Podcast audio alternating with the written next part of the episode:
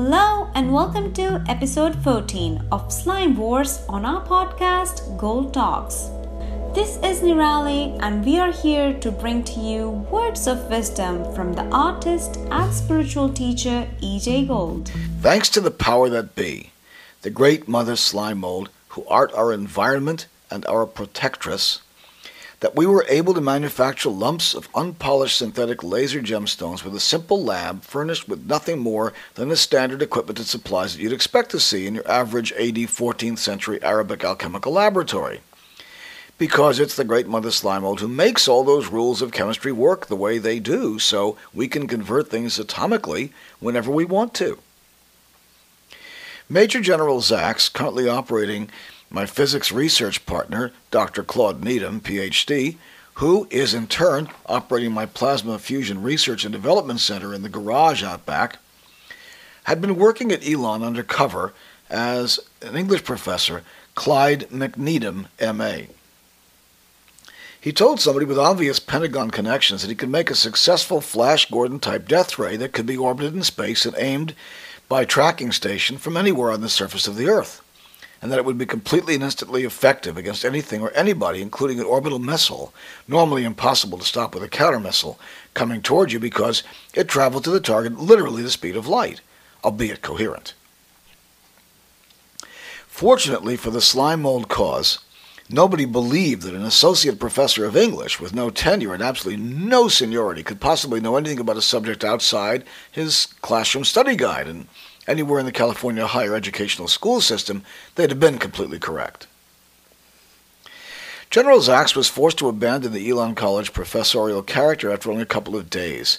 How could he possibly have known there'd be a spelling quiz on Monday?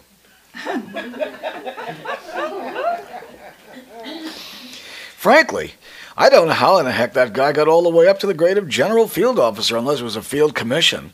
There's no way he could have made it through OCS because General Zax, although he'd never admit it in front of a board of inquiry, couldn't spell his way out of a cardboard Oriental food takeout type spore and mold transplant container. I won't go into precisely which faculty members and graduate students we occupied by possession that semester in AD 1959 at Elon College, nor the results on your culture of our invasive presences, because although I can afford to expose some of our aims and methods, I can't tell you everything if you expect me to let you live after I've finished my narrative. As a matter of fact, I've told you so much already that, quite frankly, I'm beginning to have my doubts. but don't worry, whatever I decide, you'll be the second to know. All my command grade decisions are completely impartial. Us dreamwalkers can't make good command decisions if we get all involved in emotions and stuff. And I know you'll understand our attitude when I tell you that the loss of friends and family is not a big price to pay for a clear shot at some important battlescape objectives. But a thriving business, that's a different matter. That I would defend at least to the death. With us slime molds, the loss of a going concern is like the loss of a good hunting dog. I know you rednecks will understand. Uh, so when Bob Fenichel and I first built our medieval-style Arabic alchemical furnace, everybody thought we were nuts, just like everybody thought my cousin Rick was nuts when he presented a stack of carefully drawn plans for his cascading relay-type desktop computer in your year AD 1957. The AD 1950s was when American psychiatry really got popular. It hadn't really been needed until then because American socialites hadn't yet gotten back into the round the clock cocaine based socializing that symbolized the roaring 20s of Chicago, New York, and Philadelphia. It was the same nonstop round of coke and hash and alcohol partying that the muckamucks of high Viennese society had gotten themselves into just before the end of the AD 19th century, when cocaine addiction and the frenzy of sheer exhaustion and drug and alcohol dissipation made a millionaire of the defrocked Dr. Freud. It was Sigmund Freud's own unkickable cocaine habit that sent him into the realms of the subconscious, and the rest, if you know your Conan Doyle, you, you undoubtedly know.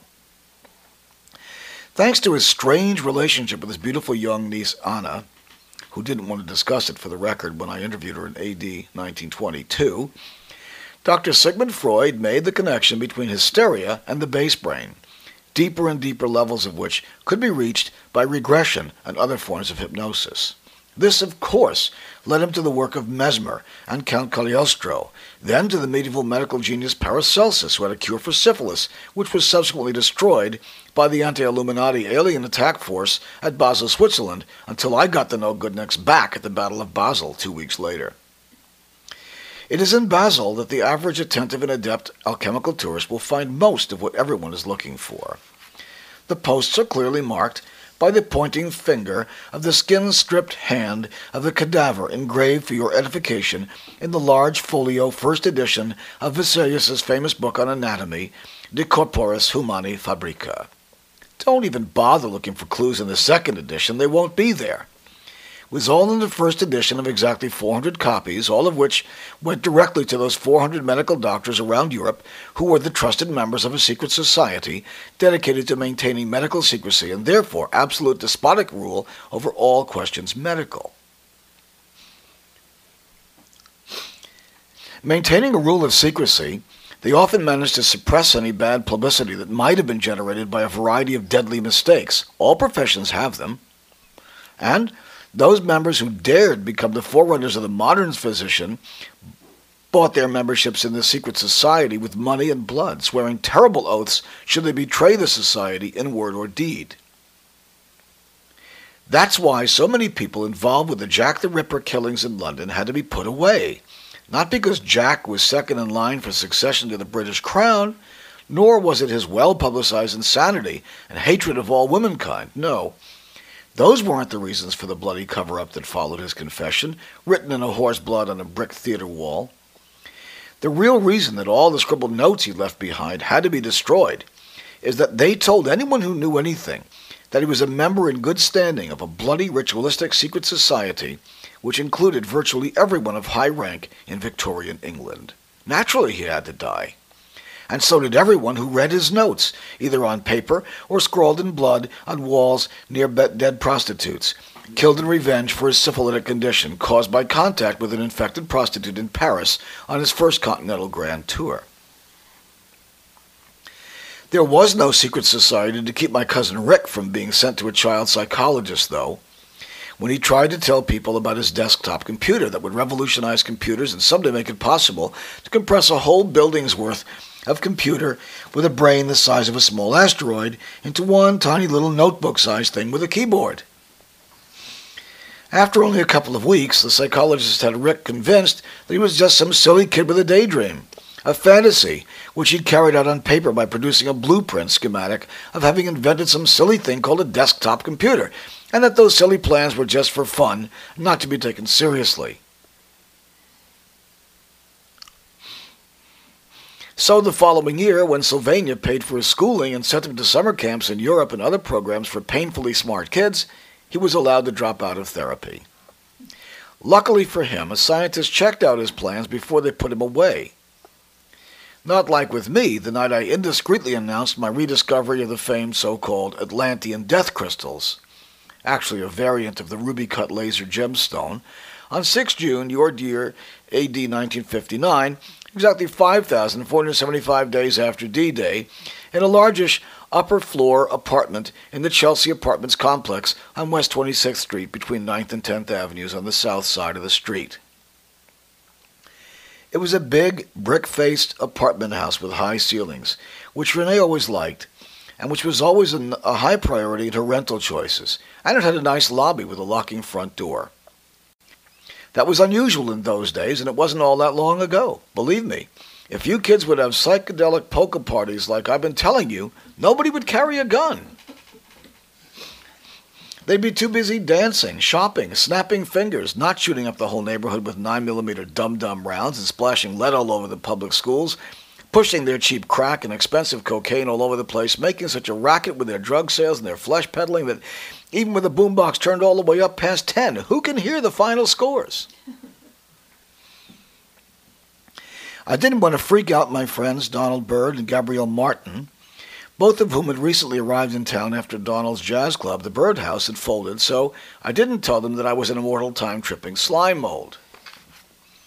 I didn't even tell them that the aliens were planning an attack on the Central Park Zoo that very afternoon. nor that they had probably targeted the Chelsea Plaza for the next attack and that they were likely to number among the next group of abductees them if they weren't careful. I was afraid they'd think I was nuts. So I simply avoided the whole truth and revealed only that I had a working philosopher's stone, and that moreover I could turn lead or iron into gold, make someone immortal, raise the dead, and make scalding hot cocoa in a single instant. I could have used some of that alchemical gold to keep the club going, Donald grunted with a laugh from the Formica kitchen table at which Renee was seated, trying to decide between a bear claw and a slice of lemon meringue pie, as Donald fished around on top of the stove for a match, then fumbled in a pocket for a pack of cigarettes, from which he extracted one, then, puttering around in or near the sink for what I telepathically predicted would turn out to be a clean cup. That's exactly what it was. I only wish I'd verbalized my prediction or written it down in my daily journal so I could prove to everybody that I was telepathic as heck. The highest possible grade of mental contact. But it didn't occur to me that I might want witnesses several decades in the future, which means now, when I've written this stuff all down for my big fancy New York publisher, who doesn't have to keep a full military detachment and Claymore mine perimeter outside his house, or hear the anti aircraft batteries banging away at the Iraqi choppers overhead all night long like I do. The coffee, a product of a semi antique, scalded and scaly percolator, tasted like burned rubber again. And the toast still hadn't come out of the toaster after a prolonged and obviously over sufficient period of time, at least ten minutes, so Gabby began prying at it with a metal handled butter knife. I restrained myself from advising her to pull out the plug from the wall socket before attempting to wrench the toast out of the toaster slot with a metal knife while resting the wet palm of the other hand on the metal rim of the kitchen sink. But the apartment was seriously overcrowded with four women and a variable number of men, and Gabby had really bad PMS every month, and it seemed like this would solve a lot of problems. So I shut my mouth and waited for the natural flow of events, but she managed to retrieve the toast without a medical crisis unit's intervention. Lucky for her. I could have told her they didn't have medical crisis units back then in AD 1959, but nobody listened to me when I told them about Vietnam. Nobody listened to me when I told them about President Kennedy's assassination, the end of the Cold War, the destruction of the Berlin Wall, the reunification of Germany, the Gulf War, the end of the ethnic riots, and the horrible Great Plague of the late 20th or 22nd century, about which every slime old student has to memorize faces and figures and facts. But I could have told Donald his jazz club would fold, that any jazz and blues club was bound to fold, even if it were the best in the world, and particularly jazz and blues clubs anywhere outside New York City. All jazz clubs fold, unless the owner hires me as a consultant, and unquestioningly follows my foolproof method for making $1 million from jazz. The secret is to start with $2 million.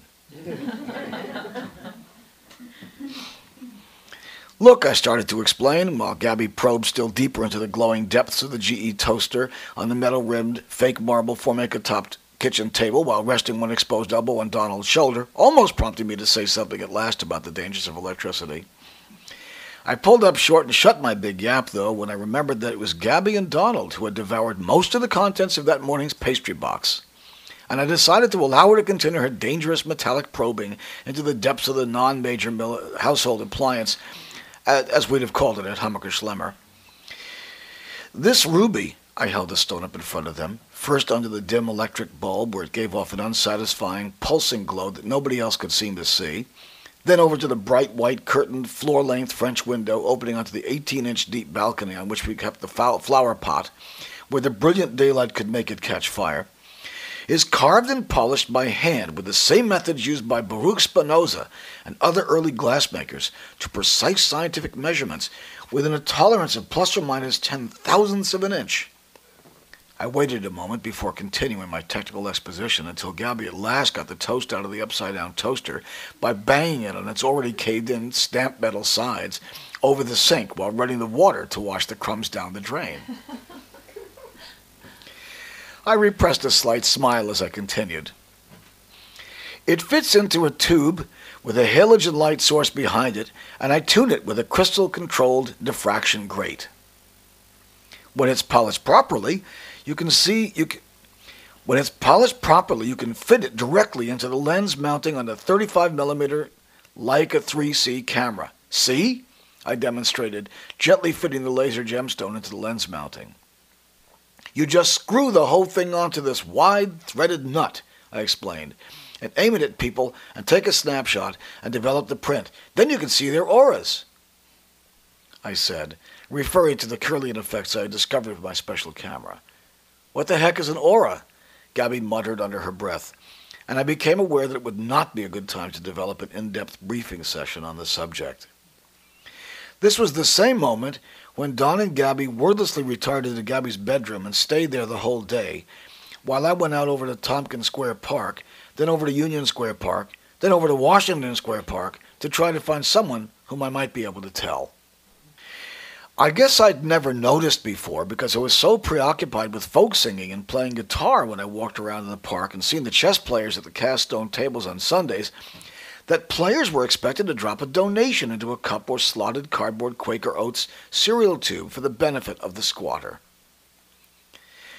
Maybe that's why the tables are staked out years in advance.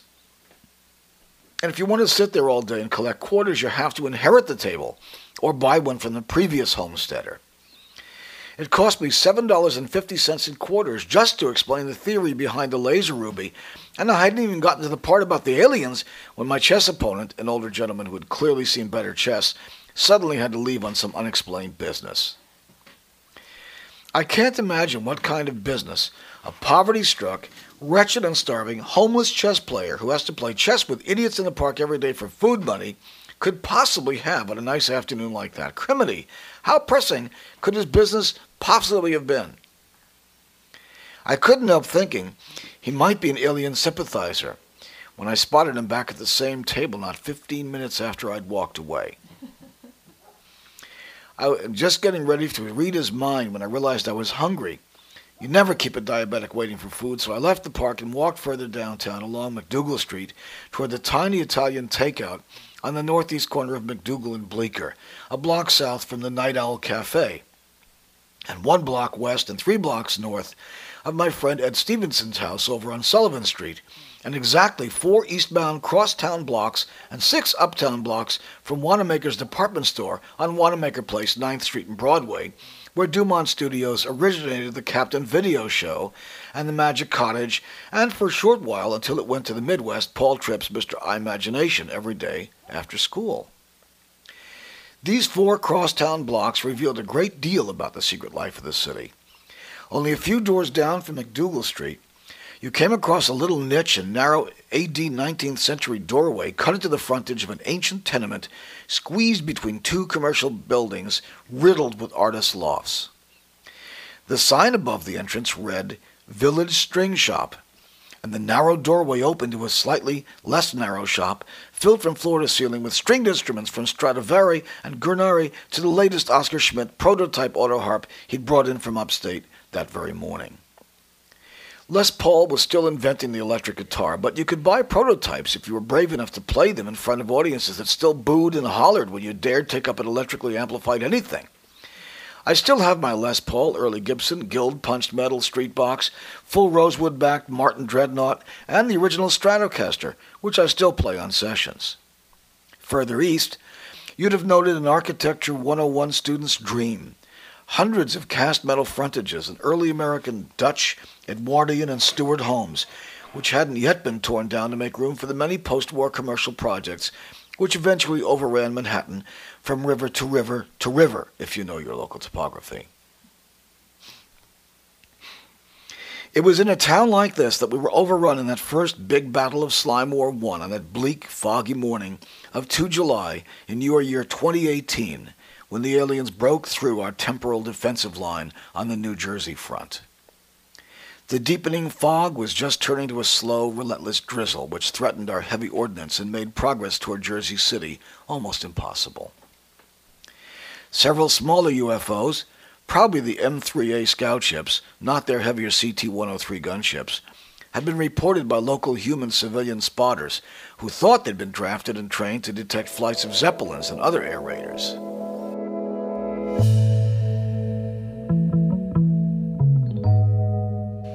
Thank you for listening to our podcast.